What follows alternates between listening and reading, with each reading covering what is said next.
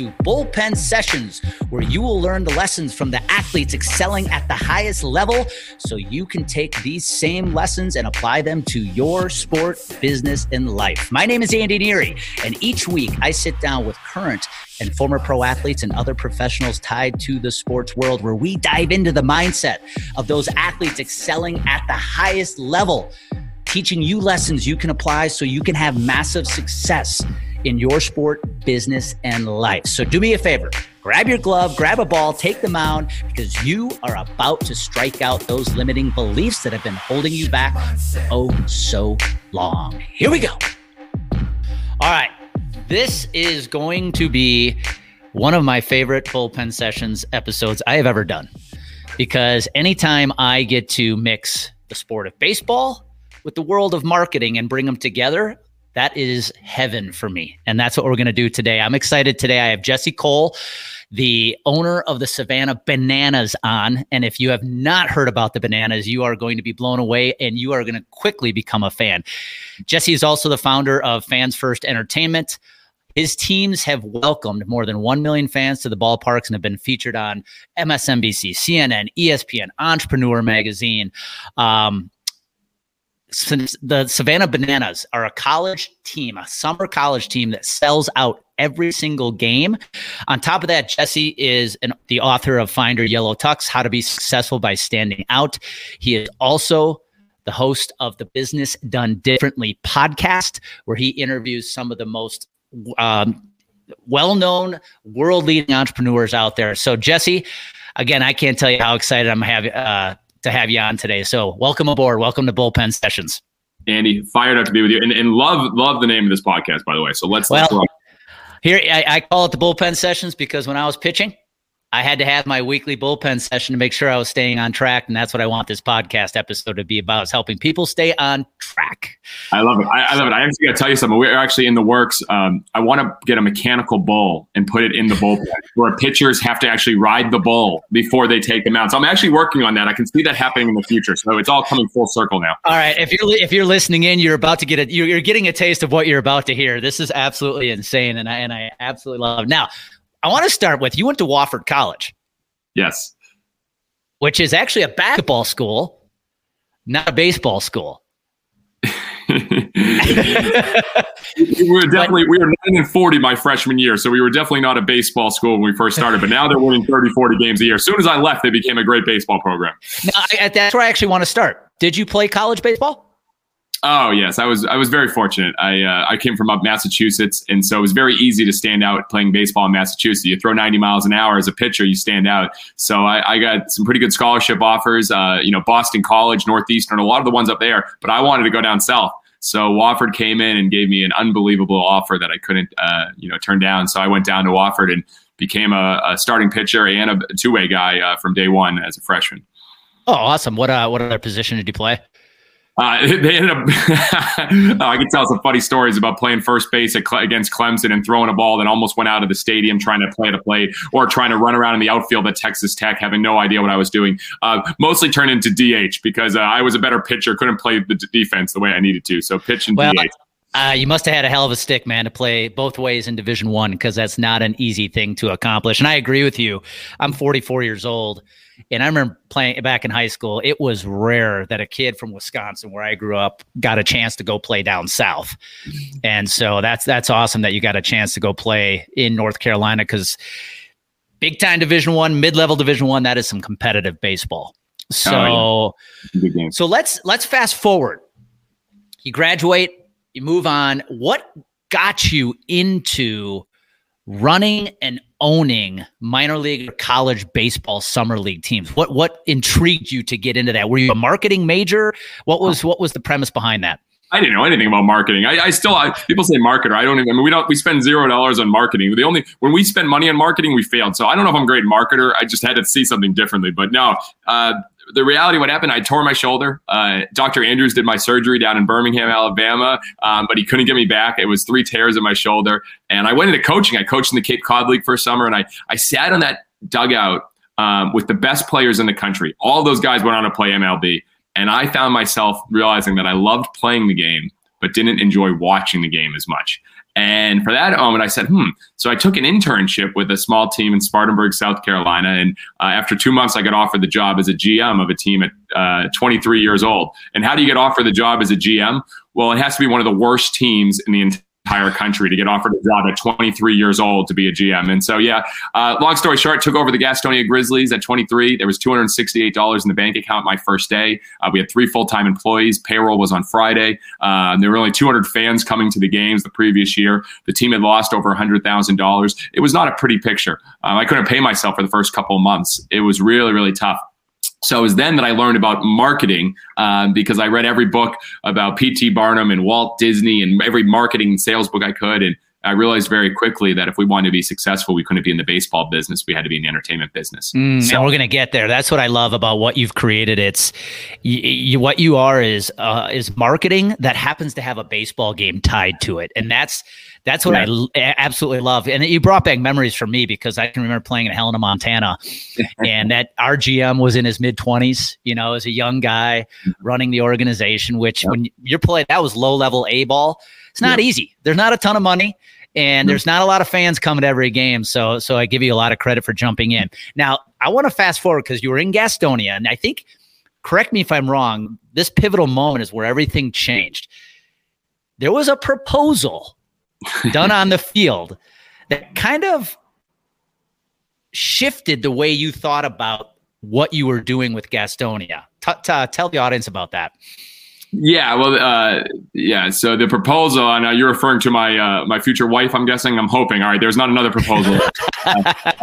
Yeah, so I spent 10 years in Gastonia experimenting and failing things like flatulence fun night, salute to underwear night, grandma beauty pageants, dig to China nights. We actually gave away a one way ticket to China uh, with no accommodations, no flight back. That was pretty ridiculous. Um, but, anyways, we started attracting fans, players doing dances during games. We started attracting. Uh, also attracted uh, this amazing woman, Emily, who was working for Ripken Baseball, uh, the Augusta GreenJackets, working for Cal Ripken.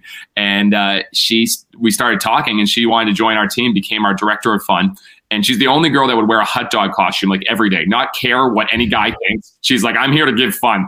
And I fell in love with that confidence. So the last game of our 2014 season, sold out crowd, um, I flew her family down, my family flew down, and in front of a sold out crowd, I stopped the game and proposed to her in the yellow tuxedo. Uh, and actually, is the sixth inning, and we stopped the game with a huge fireworks show. The umpires and the players are sitting there watching. When are we going to play again? Because now there's fireworks all over the field, debris all over the field. I was like, this is our moment. Um, thank goodness she said yes. Uh, and that night to go to where you're going, she uh, planned a trip to Savannah, Georgia, and I'd never been. And so she surprised us with a trip to Savannah, Georgia. And I went there and we found the stadium, 1926 ballpark, walked in. There was minor league baseball, the New York Mets affiliate, beautiful night, majestic stadium. Walk in, there's less than 200 fans there at the ballpark. Mm-hmm. And I was like, what happened? And it was that moment that I reached out to the commissioner of the league. I said, if this team ever leaves, we are going to put a team there. And Emily said, yeah, go, go for it, Jesse, whatever you think. And then all of a sudden we found out that they left and we came in there and proceeded to fail pretty miserably for six months before we started to figure a few things out. Well, and you chose a good city. I have a colleague who who lives down and operates his agency out of Savannah. It's a pretty cool city to be in. And go back to Gastonia. A couple questions I have from that. You know, you said when you started, you, when you came into that organization, you couldn't even pay yourself uh, for the first few months, and attendance was low. But something I don't want to go overlooked was, and you, you said you made the proposal to your now wife, Emily. The stadium was sold out. Yeah. So, what would you say? What what eh, what was that decision you made to go? How you transitioned Gastonia from an organization that could barely draw a crowd to by the time you left Gastonia for Savannah, you guys were selling out. Yeah, we went from you know the worst in the country. I do I think fourth in the country in attendance. So we were yeah selling out games and yeah. I mean, it started from you know you whenever you join something, you want to launch something, you want to do it big, but you also got to listen. And so I made all these cold calls. I remember I just I, there was an article I found from November of 2007, and I said in the article, "I'm going to meet with every single business owner in this community in the next month," which is impossible. But you better believe I called every single one, and I listened to them, and I listened to them, and I listened to them. And what they said is, "Our people don't like baseball. It's too boring. It's too slow. It's too long. You know, ah, we're just not interested. You know, it's it's not for us." I heard it over and over and over again. So I kind of said, I started thinking, I was like, we can't position ourselves as a baseball team. And I was like, well, you can't just say, oh, you're entertainment, because every minor league team does that. I go, we need to have something, something that we can put our stake in the ground and say, we are different. And so the first thing I said, and I remember it was just in a meeting, I didn't think too much about it. And it was like, well, what do you mean you guys aren't like baseball? I go, well, our players do choreographed dances And he was like, What? I'm like, Yeah, every game they're going to do choreographed dances. I had no idea how to do this. And so I just started saying that. And I and when people said they wouldn't, uh, we don't like baseball, I started saying, Perfect, you'll love our shows. And I changed the language from being a game to being about a show with leading with players dancing. And I had no idea how I was going to do it. So we invited a dance instructor to teach the players to dance. And they were terrible dancers, much better ball players. And there was a long story there. But by the third night, I'm walking through the crowd. The players are dancing. I'm watching a husband and wife are talking. And I see the wife go, Shut up, honey. They're about to dance. And I was like, all right, we are on to something. We are on to something now. And I knew it. Those guys are the most popular players. And that was the way for, to differentiate ourselves. It started with just one player dance, doing it every game. And then that turned into something that really took off. And people started coming to the ballpark not knowing what to expect. Well, and you've taken it to a whole new level in Savannah, which we're going to talk about. Question on that, though. When, you know, today you're known as the man in the yellow tux. when did you really, when did you start wearing the tux? When did that become an idea? Oh, it was 2011. And so I think my first three seasons, 28, 29, and 2010, you know, I was testing, trying, and we crowds were starting to grow. We, we got a few sellouts, I think, in 2010. And then I was like, I'm putting on the show. I'm on the field. We're Pine fans. You know, we're dancing. We're it's it's a circus, and I'm wearing a polo like everyone else. I go, that is not who I should be. I, I that's not who I am. And so inspired by PT Barnum, I said, I'm going to get a black, uh, I'm going to tuxedo. And so I got a black tuxedo with tails. One of my buddy owned a bridal formal sh- uh, show uh, uh, shop. And I put on that first night. It was 100 degrees in North Carolina in, in May. And I literally almost melted. I was like, this isn't going to work. And I need to find a color that was lighter. And the, and the Grizzlies had a little gold in their, in their uh, logo. So I was like, all right, there's yellow. And I like found bright colored tuxedos.com, overnighted it, put it on the next day and it stuck. And people didn't even know my name. They said, "Oh, look at that guy in the yellow tuxedo. Let's get a picture with him. Look at that guy." And it became a thing that just stood out, and it really embodied kind of like what we do. You know, we're about creating attention and having fun. And as I wasn't the owner then, but now as the owner, if I'm wearing this and I'm throwing underwear to fans during the games, and I'm dancing and I'm singing, and I'm like this, that hopefully gives permission to everyone else to have fun. You look at most owners of sports teams, where do they sit during the games?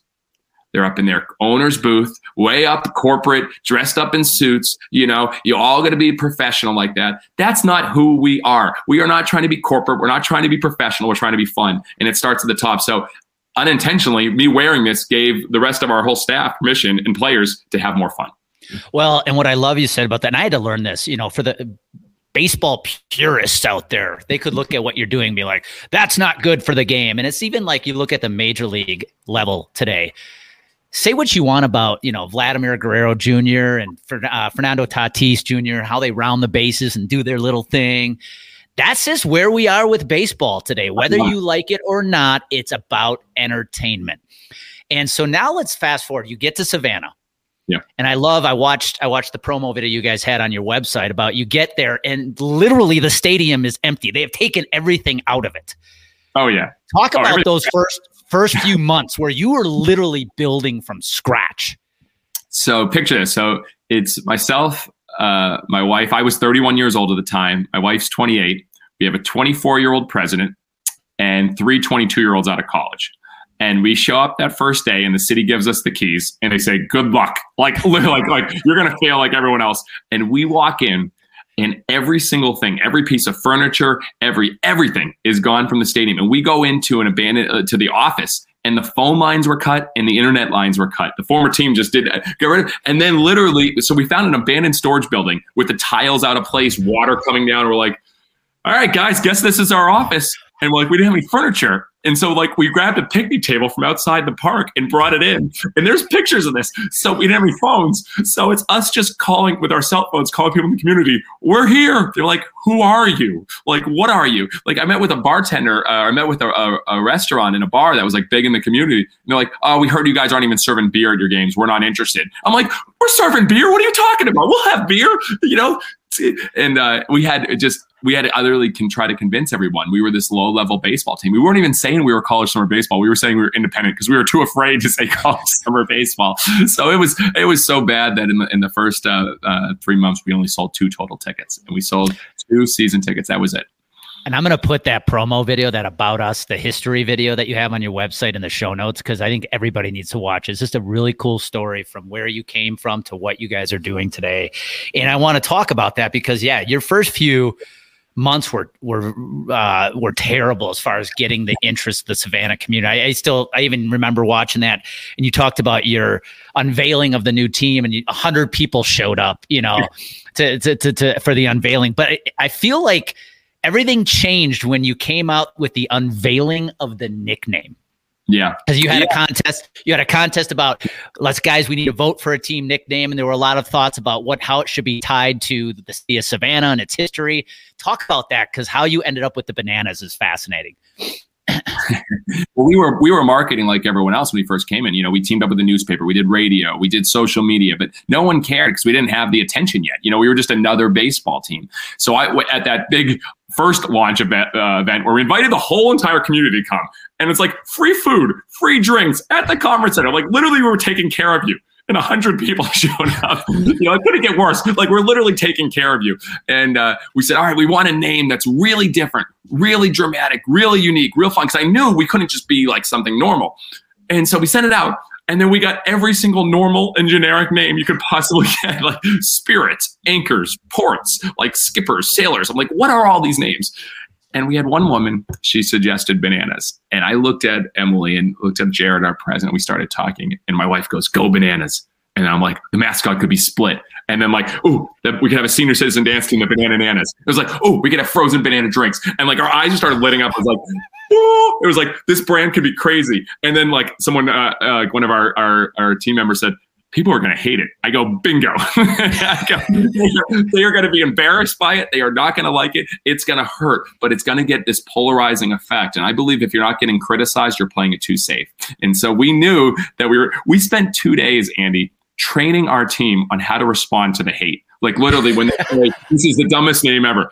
Oh well, we just wanted to be unique and creative. We thought Savannah's a unique. T-. Like we literally worked on the talking points with our 22 year olds and our team on it to plan for it, and we were right when we announced the name locally. The news. I mean, there, there's the, the funny thing from the documentary was showing the news anchor looking at the screen like, did they really just name the team? They well, I wanted, I wanted to say that watching that video was so funny. Is you have people clapping, and I, I visibly see this woman in the mo- in the shot, and she kind of looks around like, really? and we rigged that. See, see, people don't know this. I'm gonna get to it. We invited all of like the spouses, significant others, like friends of all of our staff, like everybody we knew, and we told them just cheer really loudly when it comes out. Like we were trying to egg it on. So like it really wasn't that positive at first. Um, so yeah, the news stations, everyone, you know, the, it's an embarrassment to the city. You'll never, uh, you'll never sell a ticket. Leave our town now. But nationally, Andy, number one trending on Twitter. Merchandise was going all over the country. People were talking about it because they were like, this is fun. And I was like, yes, it's just going to take time to get the city to uh, believe in it. And that's what happened. Well, and I think a big lesson in marketing that you learned is, and I see it in the insurance industry every day, is when you try to be different, at first, most people aren't going to like it, but yeah. you gained the one asset you needed attention. Yes. And then once you and, have it, you, yep and once yeah once you have that that's hard to let go of and so oh go ahead let's say, you know, Jeff Bezos says you need to be willing to be misunderstood. Everything they've done at Amazon has been misunderstood at first. I mean, you think about like, think about like the idea of, of the Echo or the Alexa in our in our like, let's have something shaped like a Pringles can that listens to everything you can say and you talk to it. Like, what? We're all misunderstood at first, but you know, I believe you can't get the hearts of anyone until you first have their eyes and the ears. You have to get them to see and be able to hear you before you can get down deep to the heart. And so that's what we had to do. And uh, it was painful. My wife and I were sleeping on an airbed. We had to sell our house. We were, we, you know, it was painful, but it was worth it.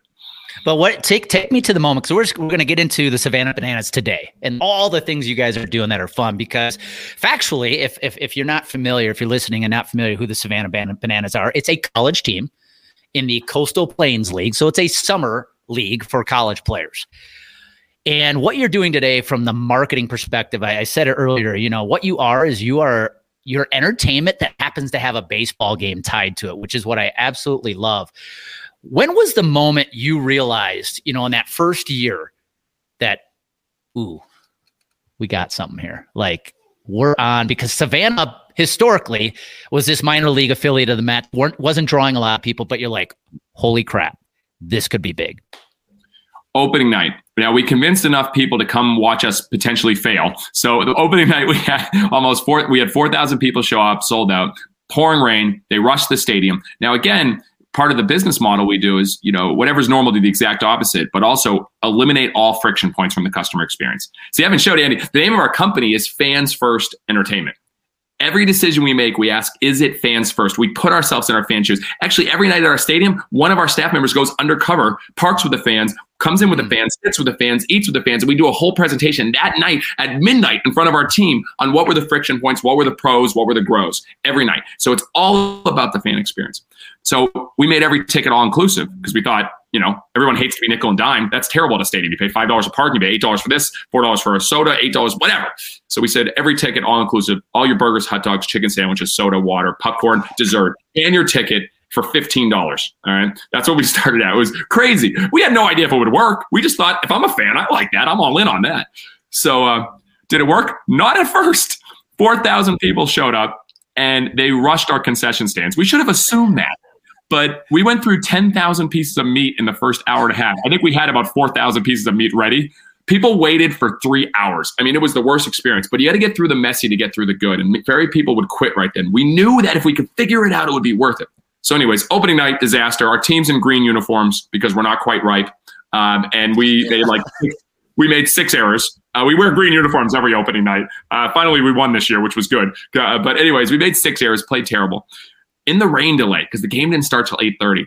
I look at the Banana Nanas, the senior citizen dance team, and I was like, "Can you guys dance out in the rain?" And they're like, "They're like, sure, why not?" So because everyone's waiting for the game. And I watch as they get in front. There's a video, and there's the tarp behind them. There's like the tarp. No one's playing, and the Nanas are dancing with the pouring rain on them. They're all 65, 70 years old. And I look at the crowd, and the energy level went like this, straight up in the air. And I watched as every other person had a phone videotaping. And I was like, all right, people are seeing something they've never seen before. And you talk about marketing. We had 2,000 plus marketers that night, just in that one moment. And so we, I realized that night, if you create these moments that people have never seen something at a ballpark, like our breakdancing first base coach, like our banana baby, like playing in kilts, like giving away colon cleansings, like all the crazy things we do, then you create these moments that you have to be there, that you wouldn't believe what happened at the ballpark. And that became our entire strategy. Well, and what I, the lesson I took from that first game is, if I heard you correctly in that video, was you guys played like crap, oh, but yeah. the crowd stayed around for the entire game. Yes. Because of the entertainment value. And so and they told and so, everybody and they told everybody. So what happened from that game, we didn't have to market anymore. So we had 4,000 evangelists, an army of marketers that went around town and said, you have to see the bananas game. Well, and what, what really drew me in as a fan a couple years ago, just honestly catching you on YouTube videos and things like that, uh, and even snippets and Bleacher Report, is how you actually get the players – involved. So, like in minor league baseball, when I was playing out in Montana and in Utah, there was a lot of entertainment, but it was all often fan entertainment. They'd have the fans come out and do. But what you do now to actually get the baseball team from wearing yellow plaid kilts, what sold me and made me a fan is watching a player come up the bat with his walk up music, literally being a marching band behind him. Talk about how you've taken that entertainment value to the next level to actually get the players involved with the entertainment. I think that it's a great and it's a it's a big conversation because I think when you look at what happens in minor league baseball, professional baseball, professional sports, you have the front office and then you have the players. You have the players and the coaches in the front office, and they're separated. There's two different there's two different goals. It's the players win games, and then the front office is like sell tickets, create an experience, and you know they want to win too, but it's all kind of going against each other. We all have one goal, and before anyone puts on a Bananas uniform, they go through an entire orientation with me and our staff. Uh, Bananas U, fans first you. You can't get a jersey until you know and you hear the stories about what our players do and how you know we have players that literally I never I'll never forget this. A few years ago, like two kids came up to one of our players and said, "Can I have your autograph?" And he got down to a knee and said, "Only if I can have yours." And he gave him his hat. And now, if you look at our team, half the guys have kids like John, Ethan, Alan, all over their hats, just one name, which is so funny because we tell these stories, guys. This is why 4,000 people come. This is why fans will drive 40 hours from Utah, which has happened, to a game and drive back 40 hours the next day. This is why fans line up at 1.30 for a 7 o'clock game. It's because of these experiences. And so when you tell the guys, like you mentioned the, the pep band, we'll have jam sessions with the guys. So once we say this is what we're doing, we're in this together. So every day, 345 on a game day, and say, all right, guys, What are our scoring celebrations going to be today? What are our walk ups going to be today? And so we test one the first night we had, why don't we run through the crowd? And so the guys, after the first run, they sprinted around the entire crowd. So the whole dugout's empty. Every guy is going through high fiving the crowd, and the fans are going nuts. I was like, this needs to be a tradition. And then the next guy was like, well, what if we had a grocery cart? So they put a grocery cart in the grandstand. The guy that scores, they put him in the grocery cart. They push him all the way down the grandstand. And so it becomes this buy in culture. I mean, one guy was like, you know, we didn't have, I'm sorry, I got to go here. This is good. But the uh, constraints foster creativity too. So if you think about any business, if there's a constraint, you goes, oh, what are we going to do? Well, what can you do now because you never had to think of it that way? We lost our announcer because he couldn't be there. He had to travel. He's an amazing announcer, DJ. He's very good at what he does. And Shark wasn't there. We couldn't get another announcer. So he said, all right, well, all right. Um, well, what if we have fans introduce our players when they come up? So we had fans. We go in the crowd and now batting for the bananas. What if we had your teammates introduce yourself? We started doing that. And then one guy was like, well, what if I introduce myself and Bill Leroy? So Bill literally comes up to the plate, now batting for the bananas, UNCG alum, myself, and throws the money. and it was ridiculous. But it starts in the beginning when you have a vision. And our vision is very, very clear. What we learned as far as marketing, you want to go into marketing, marketing. We were so clear that we make baseball fun and we want to be the most fun baseball team. That guides every decision that we make. And so when you make that as the clear thing, it makes all your marketing, your content, your things, and the guys know, is this fun? Let's do it. And that made it. Well, and I think what you've also understood is in the world of marketing, they talk about who's the hero of the story. The hero you've realized is the fans, it's not the players. 100%. Whereas in baseball and sports, you think the heroes are the guys, the women, men and women on the field. It's not. It's the fans, and you get that clearly. You know, I, the, can I jump in? We think our team, our, our our players, and our staff, our our game day staff, are our biggest fans. So we also put them first. So when you try to look at everybody in your organization as a fan, are you treating them like a fan, like that you you know excited, you look up to them, you do great things for them. So it's like almost looking at everyone as a fan, and that guides a lot of our decisions. It's almost a trickle down effect. You as the organization, the management look at the players as your heroes. The players look at the fans as theirs. Yes, there you go. And and that's so and so the baseball guy in me has a couple questions. Number one, knowing this is a college league, and you're recruiting college players to come play for you because of what you do, I got to believe every college player wants to come play for you guys. Like, how do you pick which guys you're going to bring in in a given summer? It's funny. We had a, a guy, uh, so orientation, we do the bulk of the guys like from before the season, but also guys trickle in because they're playing in the regionals or super regionals. So this guy coming, I had a one on one orientation, which happens once in a while. So it's a one on one orientation. And the guy, uh, he goes, Before you go on anything, I just want to let you know, I know everything about you guys. This is my dream to be a part of this. I go, What are you talking about? He goes, I have read every story, followed everything. I saw the first Baseball America article a couple years ago, and I have told my coach it is my dream. I am just in awe that I'm here right now. And I'm like, all right, this is gonna be a good orientation. Let's do this. And and so we've been seeing that. I get emails and messages. So we have about 1,200 players plus that reach out to us for a 30 man roster uh, throughout the entire year. So it's over a thousand. 1,200. 1,200. Wow. For a 30 man okay. roster. So we're, we're, we're, playing with, I mean, and again, there's um, there's our coach. He sent me the other day. He goes, there's two criteria he looks for. Obviously, you want someone that's a banana that understands what it's like, um, you know, to be fans first. But also, he said he wants someone that throws down, knows how to throw down in the arena. He doesn't want someone just want to be seen. We have over a million plus social media followers, more TikTok followers than every Major League Baseball team. Not just their own exposure, wants to throw down in the arena and be a banana, and that's what he looks for. So he spends a lot of time more filtering than recruiting. Well, and and think about this. You know, I want everybody listening in to, to hear what Jesse's been saying in the mark. What I love about the marketing is just how detailed it is, Jesse. Your first games of the year, you wear green. Why? Because bananas aren't quite ripe yet. Um, you're. I loved. I loved. I loved your introduction of Split, the banana mascot. Yeah. When you say you called him the king of potassium. Talk about though what you just said though. It's one thing to have entertainment but let's not overlook the fact you guys have been pretty damn successful on the field. In fact, this last year, I think you guys went what 36 and 8, won the won the league. Why do you think that entertainment has transitioned to success on the field? we had a professor from Georgia Southern do a study on this because I, I, I said I was speaking at one of their college way back then. I was like, oh, you know, the bananas just play better because of our atmosphere, our culture, and because they have fun. And I didn't realize at the time he wrote that down. And he was like, no chance. And so he studied stats of our players and every player in the league for two years. And he came back to me and said, Hey, I heard your quote on what you read, what you said. And I found some uh, data on that. I think you're going to find this interesting. I'm like, oh, shoot. Did he find that? It's not. There's only one team that showed a strong correlation and an extremely strong correlation. When you put on a bananas uniform, you will play better because of the culture, the fun, and the atmosphere. And for three years, he studied it It was the only team he could show a correlation. And I believe, and as you, I mean, you can tell the energy you have doing this podcast as well. When you do things that you enjoy, when you have fun, you will perform better. And so for a lot of these guys that play in a college or play in front of a team in front of only 300 people and their coach is negative and it's not a fun environment, they will perform worse. And it's proven. So we focus on the fans, the fun, the atmosphere, and the culture. And the baseball is taking care of itself. So yes, we've won more games than any team in the league over the last uh, six years. We won two championships, and we're always uh, first round by in the playoffs. And it's just because we have fun and because our coach does a great job of building that culture with the guys and we get great players we have more guys drafted than any other other team as well but it starts with kind of who are you a banana do you understand what we're about and let's put that together well let me ask you a couple questions that, the you know what is first and foremost what would be the message you because of that success what message would you give not only another sports franchise but just corporate america about mm-hmm. how to have more success as a business? What would be your your number one piece of advice?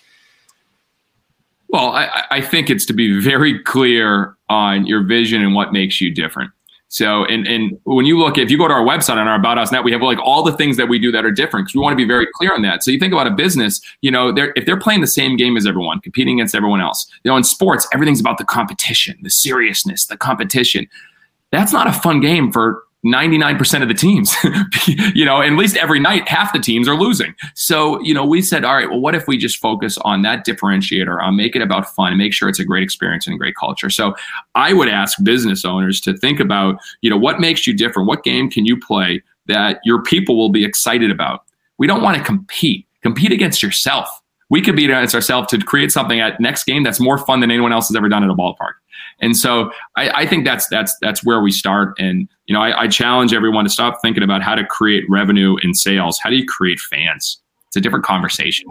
Create fans that. of your people and that. business, and that can change everything. Um, I'm just curious if you had to pick the one, the craziest thing you've done during a baseball game as a marketer, as entertainment, what would it what would it be?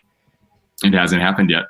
And I, am saying that not as a political answer, but I mean, you better believe I've I've continued to think about how do I have players zip, uh, how do I have players skydive to their positions. To and so I know there's liability issues, but like there are so many things that I'm thinking about of how can you do this, something never seen at a ballpark. So it hasn't happened yet. I mean, we opened the show talking about a mechanical bull. I mean, there's no chance that at some point we're not going to have a ball monkey delivering baseballs to an umpire while climbing up the umpire and handing him the baseballs. There's no chance we're not going to have a monkey. So uh, what's the craziest? We haven't done it yet, and that's what makes it. Uh. And I'll and I'll say this. I'll say this. Uh, you know, every night we try something we've never done before in front of a live crowd. And every night something fails miserably that we've never done in front of a live crowd. When we have banana ball, which we haven't even talked about, Andy, where our, our whole redesign of baseball, a two hour timed game you know, with literally a fans catch a foul ball, it's out. No bunting. You know, if you win the inning, you get a point. It's a whole different game. Steal first. It's amazing. I love it. But we did it. It's a two hour game. We had an hour uh, at the hour mark. We did a halftime show. In the, in the, in the first game, we did it. So we had a countdown in the middle of the game. It's a 2 1 count. There's a guy on second base. There's two outs. And we count down, and the players run off the field. They literally ran off the field. And I had for our St. Patty's Day when we did it, a bagpipe drum band come on out. And it was, they were all in their 60s and 70s. And it was slowest halftime show I've ever seen. Literally, they walked out in the slowest and fan, like, please welcome our halftime show. And fans like, what? A halftime show in baseball? And they're just slowly walking out to the field. And it was very slow, very painful. But we're going to continue to break the rules and do more halftime shows, and we'll figure out how to get better at them. And I think that's, that, there's exciting. a huge there's a huge message there, Jesse. When you're willing to be that different, you can actually completely redesign an industry. In this case, it's the game of baseball. Nine innings takes three to four hours. No, no, no, no. no. We're going to try something different here. I absolutely love it. Now, you're the author too. You took this to a book, and you're the author of Finding Your Yellow Tux, Find Your Yellow Tux: How to Be Successful by Standing Out. Um, you know, some of the things that I that I took away, I absolutely love about, you know, number one, being normal is an undesirable position. And you said it before, you know, being normal, look at being normal and, and go do the exact opposite. I come from an industry, insurance, that is the uh, the living example of normal, and this is how everybody else does it in the industry. How could people use your book, you know, an entity, an insurance agency, use your book to develop that marketing? What two or three things do they need to do from a marketing perspective to start standing out? Yeah. And I wrote that book after the second season. I have a new book coming out uh, this coming year, Fans First Change the Game, Break the Rules, Create an Unforgettable Experience, which I go more into detail. Um, but yeah, I, I start that book and I'll, and I'll share more in this next book as well. You got to have a mirror moment. And, you know, I, I think about the, the beginning of the Jerry Maguire movie where he's like up all night and he's looking at them. He's like, we can't be like this. We can't be like every other agency. We have fewer clients and better focus on them. And he immediately did this whole preach. Everyone's clapping and then he got fired. All right. It was a great opening to the movie. Um, what's your mirror moment? Most people look outside. The mirror moment, you know, I'm on my keynotes. I'll, I'll play the song Man in the Mirror. You need to look at yourself and make that change. Everyone looks outside and looks at their competitors. Look at yourself. Look at the own problems in your industry. Look at the problems in your experience. If, if you put yourself in your customer's shoes, know what is bad about the insurance agency. Know what all those frustrations are pointing point and do the opposite. We realized baseball, too long, too slow, too boring for too many people. You get nickel and dimed at every game. All right. There's ticket fees. There's convenient fees. There's shipping fees on everything. We eliminated all that. We even went so far, we eliminated advertising from our entire stadium because we don't believe people want to come to the ballpark and be sold to, marketed advertised to. We threw away hundreds of thousands of dollars two weeks before the pandemic. One of the dumbest business moves you could ever do. But we, we are so gung ho on eliminating all those frustration points. So if I'm any insurance agent, I would say start with that mirror moment and write down what are all the frustration points, the friction points of that experience as a customer and do the opposite. And that's how you can create raving fans. That's phenomenal. Um, that's really why, you know, I was so excited to have you on, Jesse, is you have taken a sport by storm. In fact, I wanted to ask you this. This is totally off the subject. Do you feel because you took over the bananas back in what, 15, 16? Yeah, yeah 15, 16, our first season. Yep. And you look at minor league baseball today. Back when I played in the early 2000s, most minor league teams had a lot of what I would call traditional nicknames. But now, when you look at minor league baseball, there are some very creative nicknames when you go around all the various leagues in single A, double A, triple A. Do you think you've had a little uh, impact on that, a little effect on that?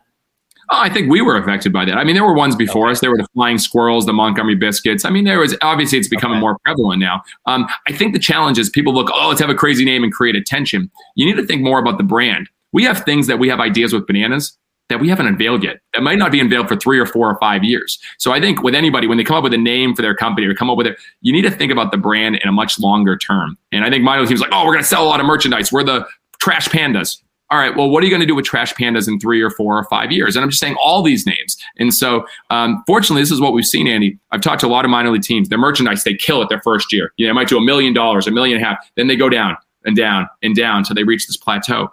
We are doubling and almost tripling. We tripled our merchandise this past year, become well over a million because we're thinking about the brand and creating fans, not thinking about just, hey, let's do a crazy name. So, yeah, we may have played a role, but I think we've been impacted as well. That's awesome. This is uh, Jesse. This has been phenomenal. In fact, you know, I even think about today when you um, look at what's going on in college sports with this whole name, image, and likeness thing, and um, the fact personal brands for college athletes are going to become more important than they've ever been. What you're doing for those guys who get to play with you every summer to get them ready for that personal branding, especially if they've got a chance to play at that next level in, in professional baseball, you're setting them up for success. And, we, this past year, we actually each had each player had their jersey with their own face on it. And so we actually auctioned those off and then sold them and wrote over $7,000 to our players, which for college guys, you know, obviously split up between the team. But so you'll see guys, I mean, they sold hundreds of jerseys with just their face all over the jersey. So yeah, we, we really owned that name, image, and likeness. That's awesome. Well, Jesse, um, you know, you're an author. Uh, a sought after keynote speaker and owner of one hell of an amazing college summer league team if somebody wanted to reach out, there's a there's a CEO of an organization listening in saying, "Man, we need this guy on stage in front of my employees." How how can people best get in touch with you? Uh-huh. I appreciate it. I'll never forget. I was 25 years old, and one night I read Mark Cuban's book, short book, but I read it through the night. I sent him an email. I think at 6 a.m. He wrote back within an hour, and uh, I'll never forget that. And you know, you think about how reachable he was and accessible, and I've tried to always be that way as well. Um, so yeah, I'm easy to find. You found me, and uh, you search Yellow Tux anywhere, you'll find me, Jesse Yellow Tux, and our Savannah Bananas. And uh, yeah, if I can help, if there are any questions, I'd love to jam. Well, I got to tell you, I am at this point in time scheduled to speak in Savannah next late spring of 22. So I am going to make sure, as long as your season has started, I'm going to make sure that my butt is in the stands if I can get a ticket. Because um, I have, this is to me, going to a Savannah banana, banana games, especially if you're a baseball fan, has to be a bucket list item. it's amazing. Yeah, we so. keep hearing that from people, and that's uh, that's quite the honor, quite quite the kind words. Well, well, Jesse, I want to thank you for this time. I know you're a very busy man, and if you're listening in, I hope you had fun. One, do yourself a favor, go start watching the YouTube channels of the Savannah Bananas. Go to their page, learn about the team, but more importantly, learn what Jesse just said about marketing. It's about looking at normal and running as far from it as you can. Because when you, your team, your organization is able to do that, you get that clarity, that gives you confidence. You know what happens next. You guys take massive action. So go make that happen today. Thank you for listening into this week's episode. And if you know of any other high achievers like yourself that you think would benefit from this episode, please do me a favor. Please share this with them.